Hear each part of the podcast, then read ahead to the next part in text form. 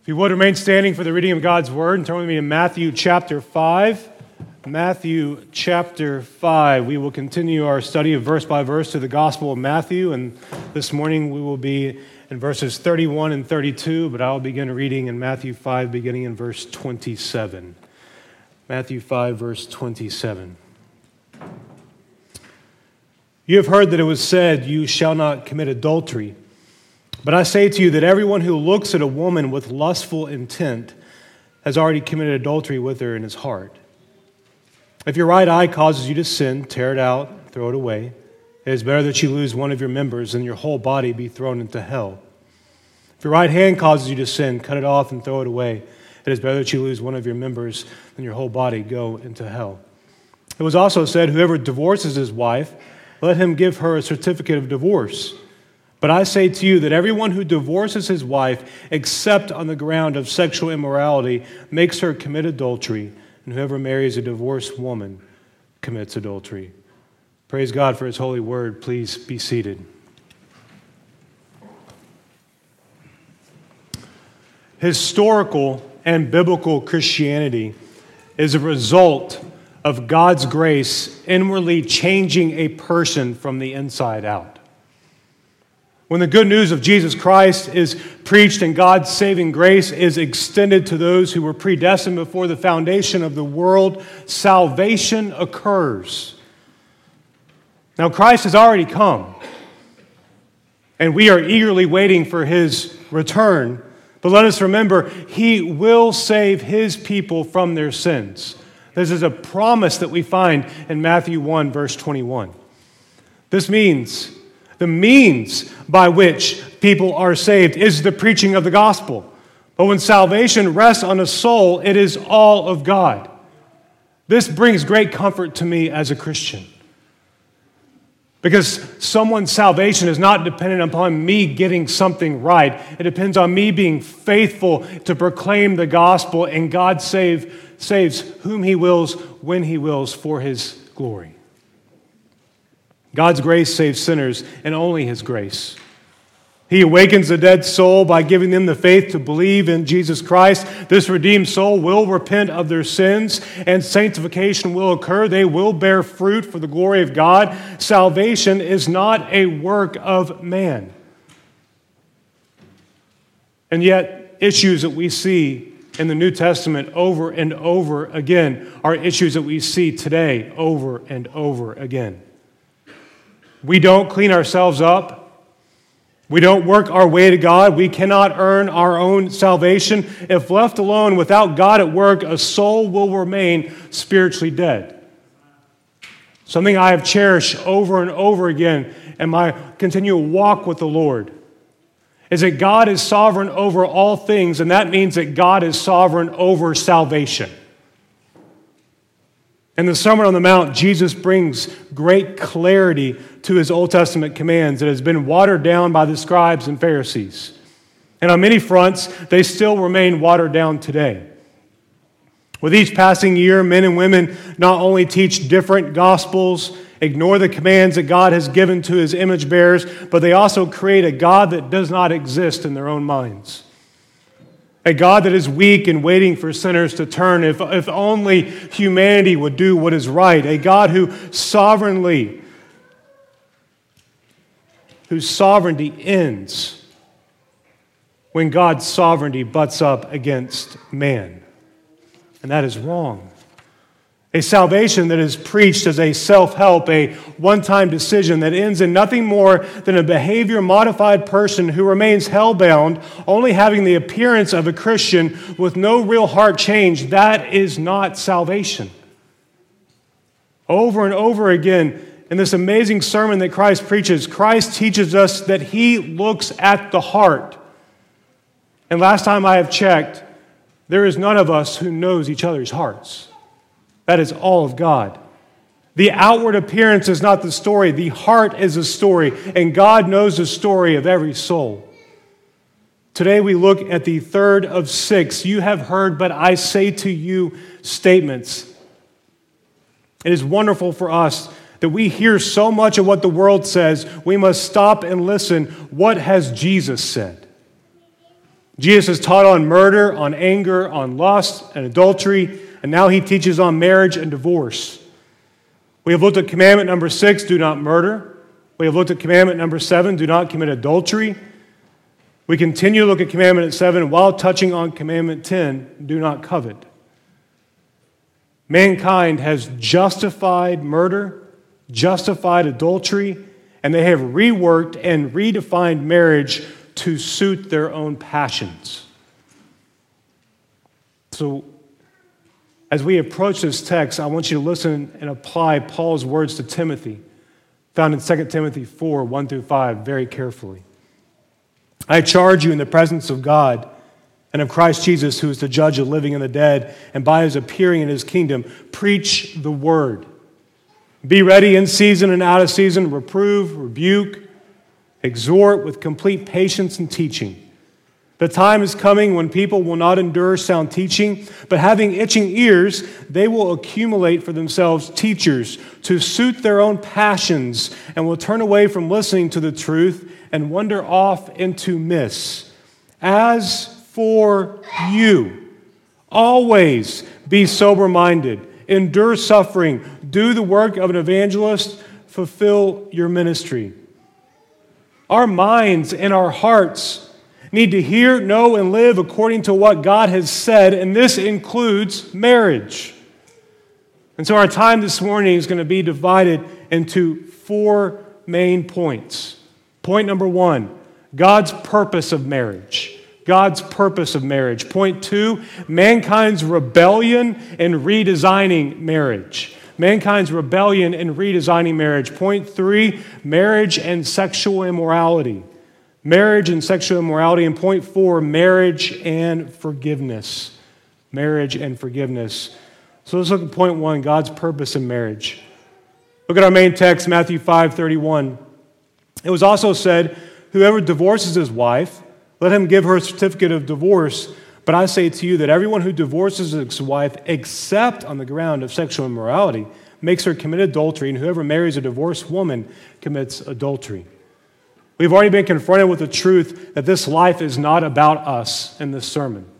Over and over and over again, you see the disciples, they are sitting at the feet of Christ on this mountain. Christ is teaching them, and over and over again, they're hearing, It's not about you, it's about the Lord. And now this truth is made even more clear concerning that of marriage. If we are to have a biblical understanding of marriage, we must look at what God has breathed and not at what man has said and does. So turn with me to Genesis chapter 2. Let's go back to the beginning, and we're going to be turning a lot this morning. Genesis 2, beginning in verse 18.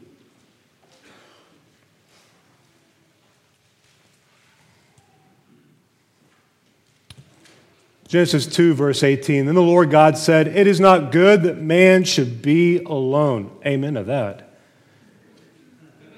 I will make him a helper fit for him. Now the ground of the Lord God had formed every beast of the field and every bird of the heavens and brought them to the man to see what he would call them. And whatever the man called every living creature, that was its name. The man gave names to all the livestock and to the birds of the heavens, to every beast of the field. But for Adam, there was not found a helper fit for him. So the Lord God caused a deep sleep to fall on the man, and while he slept, took one of the ribs and closed up its place with flesh. And the rib that the Lord God had taken from the man, he made into a woman and brought her to the man. Then the man said, This at last is bone of my bones and flesh of my flesh.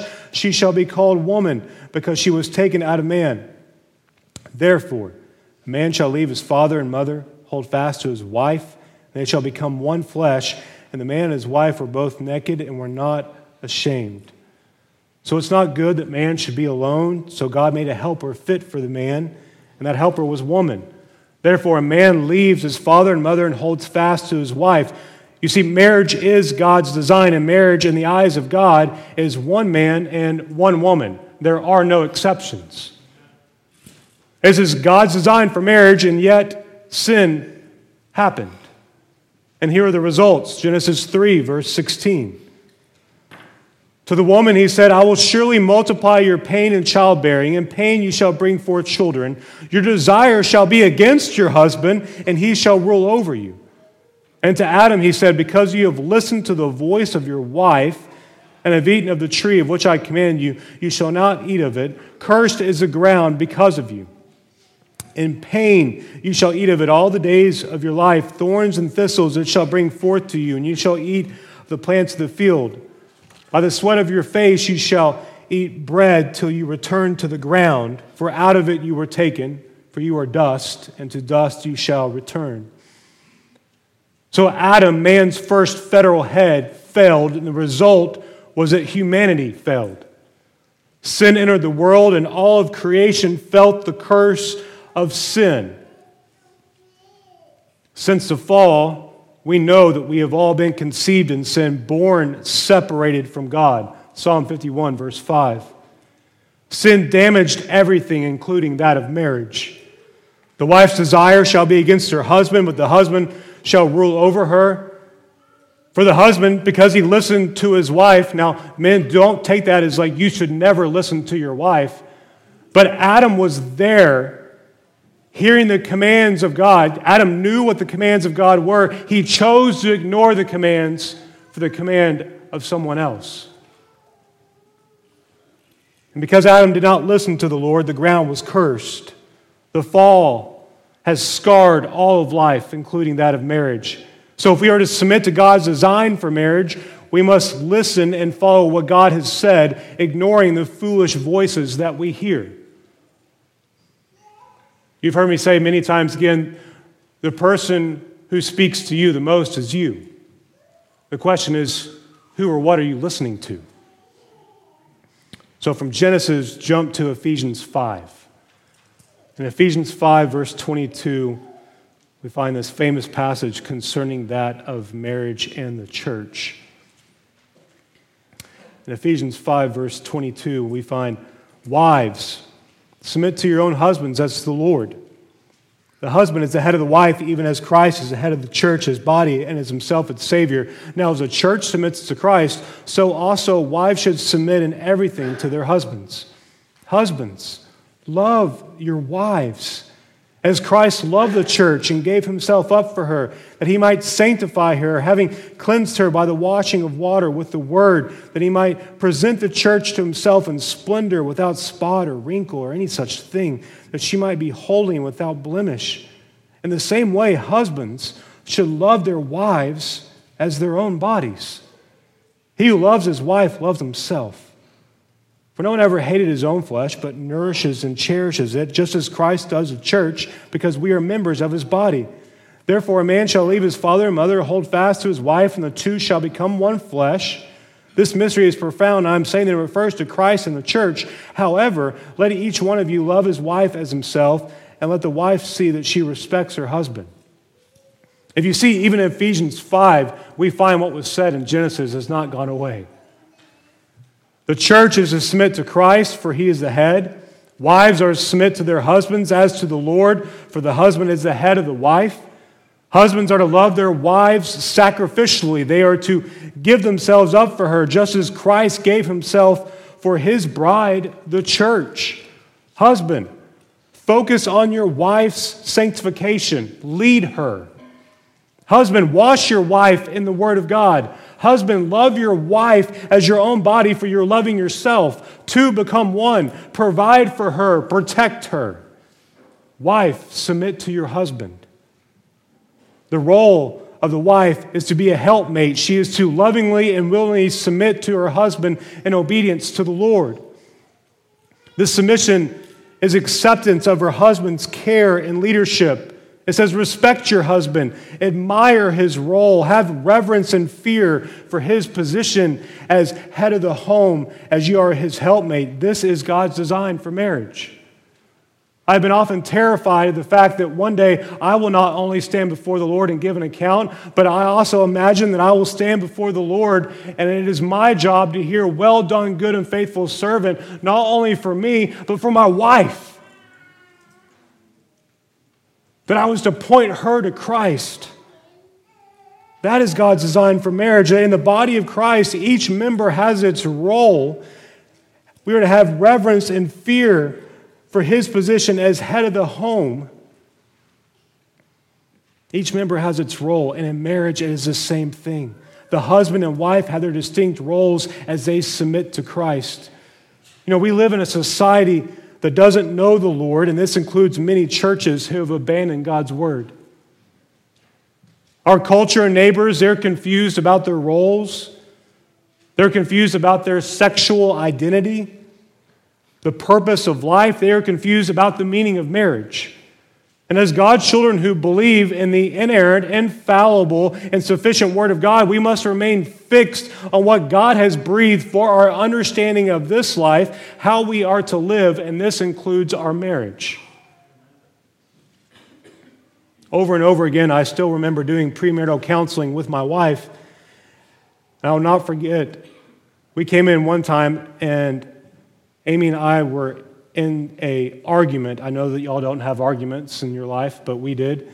And we were in the middle of an argument, and the pastor showed up late to the premarital counseling. And the first thing out of his mouth was, How are you doing? I was like, Oh, we're good if you would have been here on time. And he could immediately tell that we were at odds with one another. And so the first thing he did, which I did not like, but I actually have done this now, uh, he's like, hey, you two sit in your chairs, face one another. Uh, I don't know about that. Face one another, scoot in, knees touch, okay? Grab hands, okay? Now work it out. It was a great time. And as God's people,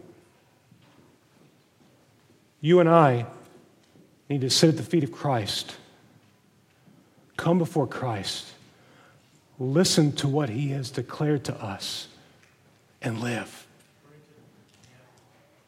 That's what we do.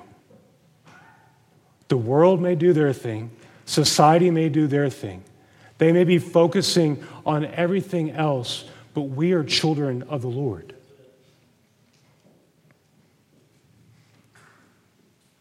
As God's children, we believe in the inerrant, infallible, sufficient Word of God. We are to remain fixed on what God has said.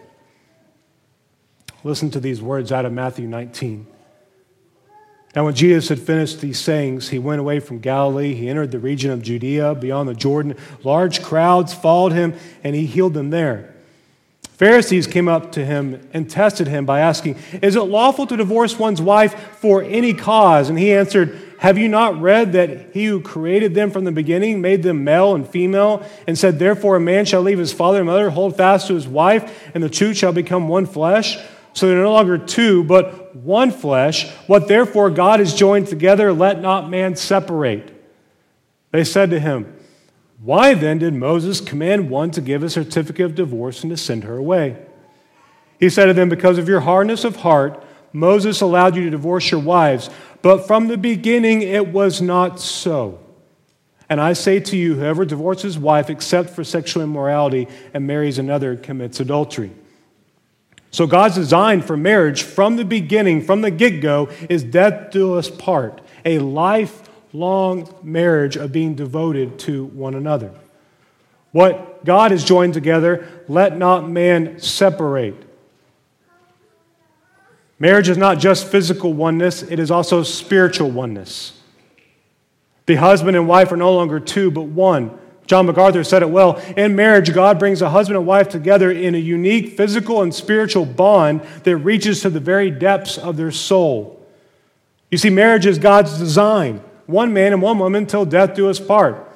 They are no longer two, but one flesh, and together they are to please the Lord by following his words. You see, when we as God's people, we don't follow the word of God, do you not think that has implications not just on the local church, but on the neighborhoods and societies and the state in which you live? Listen to 1 Corinthians 6, beginning in verse 15. Do you not know that your bodies are members of Christ? Shall I then take the members of Christ and make them members of a prostitute? Never. Or do you not know that he who is joined to a prostitute becomes one body with her? For as it is written, the two will become one flesh. But he who is joined to the Lord becomes one spirit with him. Flee from sexual immorality. Every other sin a person commits is outside the body, but the sexually immoral person sins against his own body. Or do you not know that your body is a temple of the Holy Spirit within you, whom you have from God? You are not your own, you were bought with a price, so glorify God in your body. Earlier in the baptism, you heard Spencer identify with Christ that he has been born again, that the Spirit of God has come into him as an individual, and now he belongs to the Lord. So, in moving forward with our lives, if you belong to Christ, there are things in this life in which you cannot do because you belong to the Lord. They may, you cannot. Marriage is about holiness. It is about God's glory. Marriage is about pleasing the Lord. It is not about our happiness. And I'm not saying that you're not going to be happy in marriage. I love my wife and I'm happy in the marriage that I have, which the Lord predestined before the foundation of the world. But if we are to leave, live a life that pleases the Lord, we must walk according to what God has said. That's God's purpose of marriage. Now, look, now let's look at point number two mankind's rebellion and redesigning marriage. Matthew 5 31. It was also said, Whoever divorces his wife, let him give her a certificate of divorce. But I say to you that everyone who divorces his wife, except on the ground of sexual immorality, makes her commit adultery, and whoever marries a divorced woman commits adultery. So men and women have made marriage about their own personal glory. And if you're a man in this room, if you're a woman in this room, and you're married, you've failed and you've done this. You've had an argument where you, the goal of the argument was not the glory of God. The goal of the argument was, I'm going to win. I'm going to get this. But Jesus, the Son of God, knows why he created marriage and he knows what marriage has become. Sin has changed marriage. And looking at the Old Testament, Deuteronomy 24, we find the words concerning a certificate of divorce, beginning in verse 1. When a man takes a wife and marries her, if then she finds no favor in the eyes because he has found some indecency in her, and he writes her a certificate of divorce and puts it in her hand and sends her out of his house, and she departs out of the house, and if she goes, becomes another man's wife, and the later man hates her and writes her certificate of divorce and puts it in her hand and sends her out of his house, or if the latter man dies, who took her to be his wife, then her former husband who sent her away may not take her again to be his wife after she has been defiled, for that is an abomination before the Lord. And you shall not bring sin upon the land that the Lord your God is giving you for an inheritance. You know, these words were used wrongly by the scribes and the Pharisees. They are not words that allow for a certificate of divorce to be given whenever a husband no longer wants to be married. These words were written so that all would understand the destruction and defilement of divorce. These words in Deuteronomy consist of a series of conditional clauses. If she finds, if she goes, if he gives, if the man. In the words of John Stott, the thrust of this passage is to prohibit the remarriage of one's own divorced partner. These words in Deuteronomy are not words that command or require divorce. The Jewish law required divorce if adultery occurred within a marriage, but God does not require divorce. The words of God do not give the all clear to divorce for anything that displeases you as a husband or wife. We must not follow in the footsteps of the scribes and Pharisees and say, oh, Moses gave a certificate of divorce, therefore it's okay to do as we see fit in our own eyes. It was not so from the beginning. A woman who received a certificate of divorce gave the woman the legal right to get remarried if her husband sent her away. The certificate provided protection for the woman. The words in Deuteronomy 24 may not take her again to be his wife also caused men to slow down and think before they issued a certificate. It caused them, as the word of God was being read and they were gathered together, may not take her again to be his wife, said, You know what? I'm, we may be going through a difficult time, but I should not do this. I say with great sadness that even in the first century, divorce was a normal reality just as it is today. Just because something is normal does not mean that the church is to accept what God does not. God created marriage, but a certificate of divorce was created by man. This is why we must know the Word of God, not just the words of what men and women have spoken. Matthew 5, verse 31. It was also said, Whoever divorces his wife, let him give a certificate of divorce, but I say to you. You know, the Lord does not accept or agree to an easy whatever you want divorce. Going back to the Old Testament, Malachi 2. And the second thing you do, you cover the Lord's altar with tears, with weeping and groaning, because he no longer regards the offering or accepts it with favor from your hand. But you say, Why does he not? Because the Lord has witness between you and the wife of your youth, to whom you have been faithless, though she is your companion and your wife by covenant. Did he not make them one with a portion of the Spirit in their union? And what was the one God seeking? Godly offspring. So guard yourselves in your spirit, and let none of you be faithless to the wife of your youth. For the man who does not love his wife, but divorces her, says the Lord, the God of Israel, covers his garment with violence, says the Lord of hosts. So guard yourselves in your spirit, and do not be faithless. So marriage is a covenant according to these words, and God hates divorce. All unwarranted divorces, they are sinful. Our marriages are not to be faithless, they are to be faithful. You know, today divorce has become easier and easier to obtain, even being called a no fault divorce in the court of law. Let's just ignore all sin together. And in fact, that's what we've done as a culture, and we've ignored God. The words, What therefore God has joined together, let not man separate, have been ignored and forgotten not only by the culture, but by the churches. That mankind has rebelled against God and redesigned marriage. Now, marriage has been tainted by sin and become something that it was never meant to be. Marriage was designed by God and exists for His glory. Marriage was meant to be about holiness. Marriage was designed to be till death do us part for one man and one woman, but by the hardness of hearts has led to mankind rebelling, redesigning marriage, ignoring God, the creator of marriage. Much of what a marriage is to be has been lost, and much of what has been reserved by God for husband and wife only has been accepted as normal living outside of marriage. I love the words of R.C. Sproul. If people grant divorces where God does not, then the couple is still married in the sight of God. Therefore, remarriage of illegitimately divorced people constitutes entering into an adulterous relationship. You see, God views marriage according to his grand design. He does not see what mankind has made it and says, oh, that's it. How we view marriage does not matter. What matters is God's view, and we are to abide by it as creatures made in his image. Let me read the first two articles of the Nashville Statement on Biblical Sexuality, which we affirm as members of this church.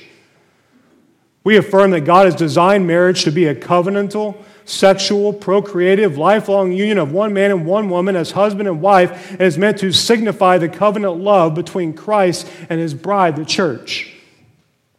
We deny that God has designed marriage to be a homosexual, polygamous, or polyamorous relationship. We also deny that marriage is a mere human contract rather than a covenant made before God. We affirm that God's revealed will for his people is chastity outside of marriage and fidelity within marriage. We deny that any affections, desires, or commitments ever justify sexual intercourse before or outside marriage, nor do they justify any form of sexual immorality. You see, God has created marriage, and we are not allowed to take what He has created and change it because it better suits our feelings and our acceptance of our own sins. We are to serve the Lord. God created us for His glory. God created us to image Him. God created marriage, and He defines marriage. And as His creatures, we are to obey what He has spoken. We have looked at God's purpose of marriage, mankind's rebellion and redesigning marriage. Now let's look at point number three marriage and sexual immorality. It was also said, Whoever divorces his wife, let him give her a certificate of divorce. But I say to you that everyone who divorces his wife, except on the ground of sexual immorality, makes her commit adultery, and whoever marries a divorced woman commits adultery. The words that follow, but I say to you, are to be words that we obey and live by. But I say to you that everyone who divorces his wife, except on the ground of sexual immorality, makes her commit adultery. Whoever marries a divorced woman commits adultery. So God's design for marriage has not changed since the beginning. It is the same exact thing, same exact purpose. Matthew 19, beginning in verse 6, they said to him, Why then did Moses command one to give a certificate of divorce and send her away? He said, Because of your hardness of heart, Moses allowed you to divorce your wives, but from the beginning it was not so. And I say to you, whoever divorces his wife except for sexual immorality and marries another commits adultery. So Jesus Christ, the Son of God, declares that divorce is recognized in his eyes in the case of sexual immorality. However, just because the Lord recognizes it does not mean that it should take place. So let me define sexual immorality or unchastity so we understand what is being said here. To have unlawful or illicit sexual acts with anyone other than one's marriage partner. There's some act of physical sexual immorality. The Greek word here is porneia. That's where we get pornography from in our language. It includes adultery, fornication, and unnatural vices. So the married man is not to have intercourse with anyone other than his wife. The married woman is not to have intercourse with anyone other than her husband. Any unlawful intercourse that occurs is to be found guilty of sexual immorality before the Lord. So, God's plan for marriage is a lifelong marriage till death do us part without any sexual immorality. In Matthew 5, Jesus does not command divorce. The other words we have received concerning separation revolve around 1 Corinthians chapter 7.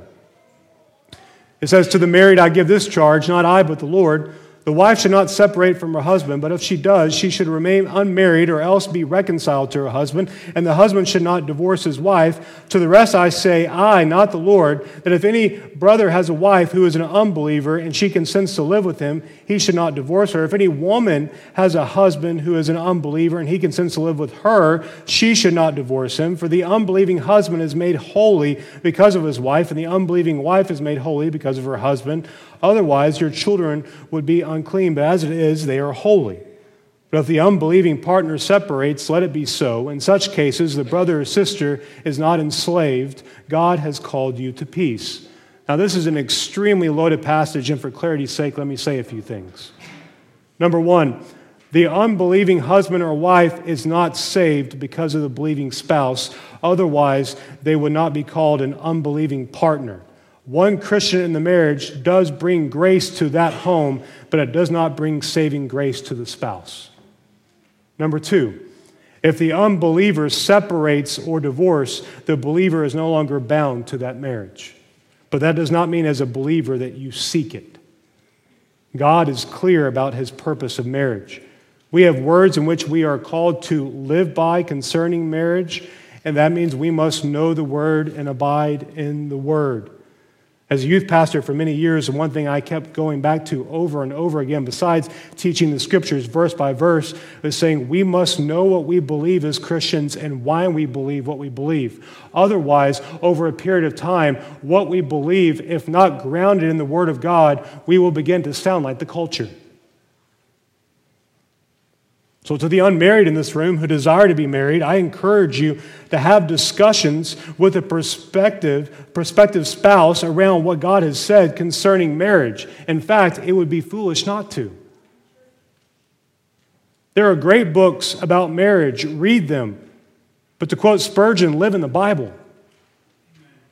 Open up your scriptures. Turn to where it talks about marriage. Go back to the beginning in Genesis. Look at the purpose of marriage or why we do what we do. Look at every single word that God has said about what a marriage is. Evaluate that. Pray about that. If you don't glorify God more by being together, don't get married.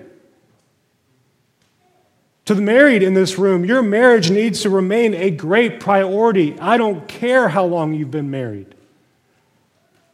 The longer we're in this world, the more that we see that is sinful in this world. Don't think that you have it all together and you're a professional and you can close your Bible and just walk your way to the Lord, pleasing Him without looking at what God has said.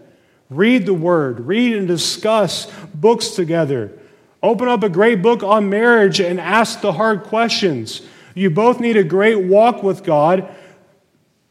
You both need to have a godly marriage. Because if you don't have those two things, you will not be great parents serving the Lord. That's how it begins. You and your walk with God, you and your spouse, and then you have parents. If you ignore your marriage, you're going to be teaching a lot of things to your children.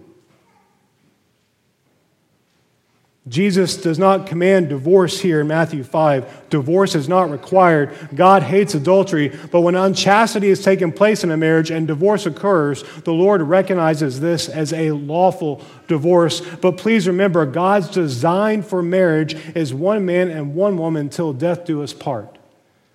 So we discussed God's purpose of marriage, mankind's rebellion in redesigning marriage, marriage and sexual immorality. Now let's look at point number four marriage and forgiveness. It was also said, Whoever divorces his wife, let him give her a certificate of divorce. But I say to you that everyone who divorces his wife, except on the ground of sexual immorality, makes her commit adultery. Whoever marries a divorced woman commits adultery. One sinner marries another sinner. You're going to have problems. What did you expect? I mean, that is going to take place. The one sinner in a room by themselves have enough issues as it is. You put another sinner in there, you're going to have issues. I mean, that's the reality of how we live in a fallen world. But both husband and wife need to remember that marriage is not about them, it is about the Lord. I mean, our marriage is to display the gospel. Marriage is not an intimate relationship in which we decide, you know what, I'm going to spend the rest of my life with this person, so I am going to forgive them less and expect way more out of them. No, marriage is an intimate relationship in which we display the gospel, which means we forgive more. That's what we do in a marriage is to be a great display of the gospel. And if our marriage doesn't display the gospel, you can do family worship all you want, but they're seeing two different coins here the world and Christ. Which is it? Like both of them are to display Christ. We connect in Matthew 5, we go backwards to the Beatitudes looking back. The poor in spirit, they acknowledge their need for mercy and they show mercy to others. They mourn their sin because they are the pure in heart. The meek, they serve as peacemakers. This is for all relationships, including the marriage relationship. Many are so quick to divorce, but as God's children, we should be slow to anger and quick to forgive.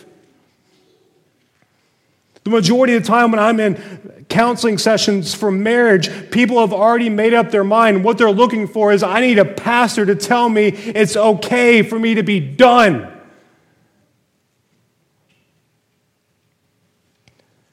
Marriage was meant for us to forgive, to display the gospel, because God's design for marriage is one man and one woman till death do us part. But our culture doesn't help it. Daniel Doriani describes a culture. It says Western society is no friend of sexual purity. Society assumes that young adults are sexually active and expects fornication and cohabitation. It aims not to promote sexual purity, but to control the results of impurity.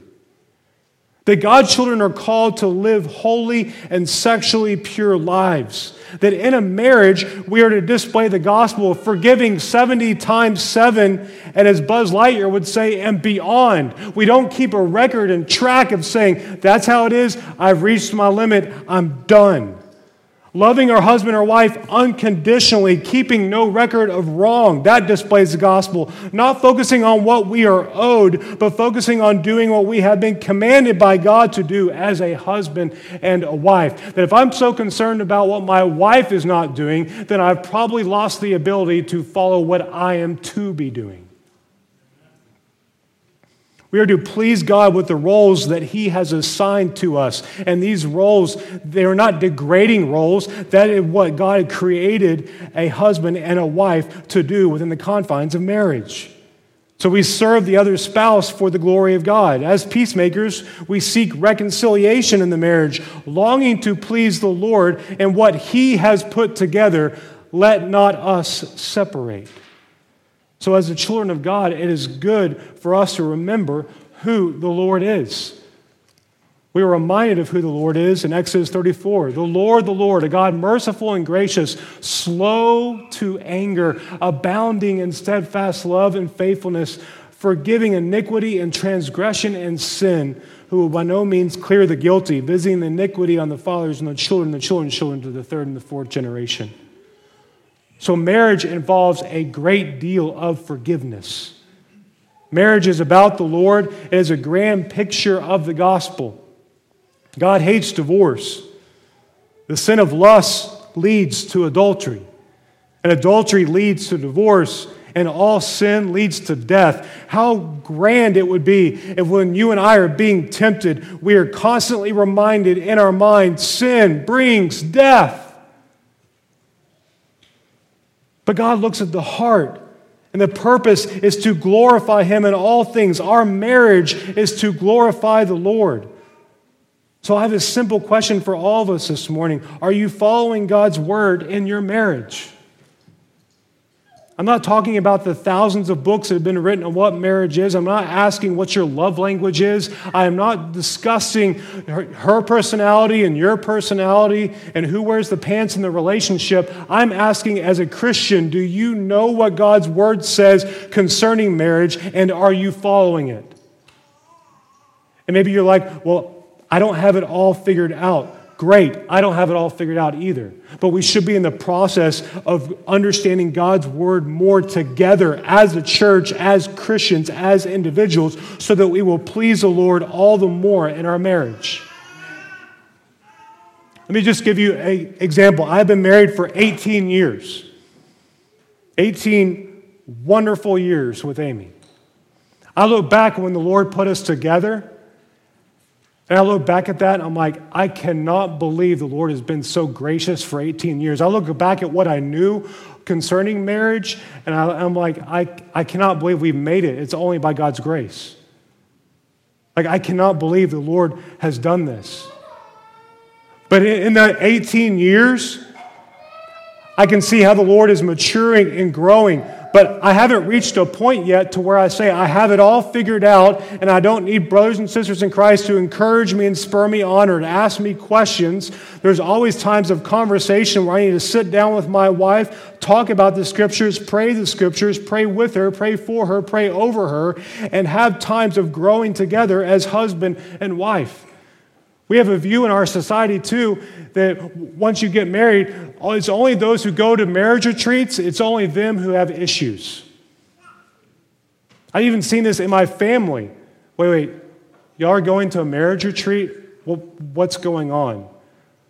I, re- I respond by actually saying, You're not going to a marriage retreat? What's wrong? Like, we should never get through learning more about the Lord and what He has breathed out.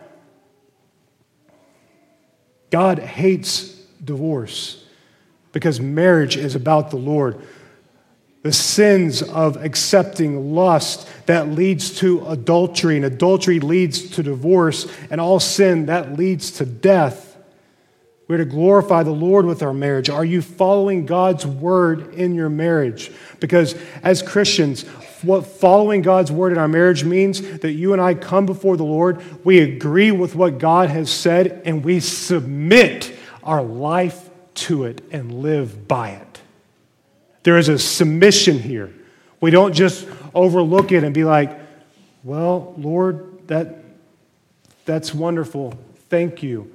No, we keep it open.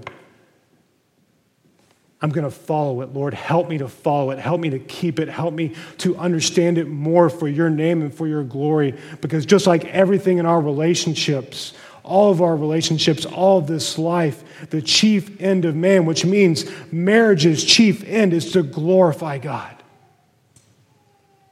So, are you following the word of God for your marriage? Don't ever let your guard down thinking that you have it all together, no matter how long you have been married. Our life is but a vapor. We're here one second and we're gone the next. Glorify the Lord with the time that you have. Heavenly Father, I thank you for this morning. I thank you for your holy word, which you have breathed out and preserved for us as your children to know. Lord, we need wisdom found in what you have breathed. Help us to apply your word for your name and for your glory. Lord, for the marriages in this room, strengthen them. Help us to understand our roles as husband and wife and how we are to live. May we abide in your word and be your disciples, knowing the truth and living that truth. Strengthen the marriages, strengthen the husbands, and strengthen the wives. Lord, for those who are single, Lord, I pray right now, Lord, if, if you have not called them to celibacy, I pray for their spouse that they would be godly, that they would make wise decisions based upon your word and not this world. In all things, may we seek to please you. In the name of Jesus Christ, we pray all these things. Amen.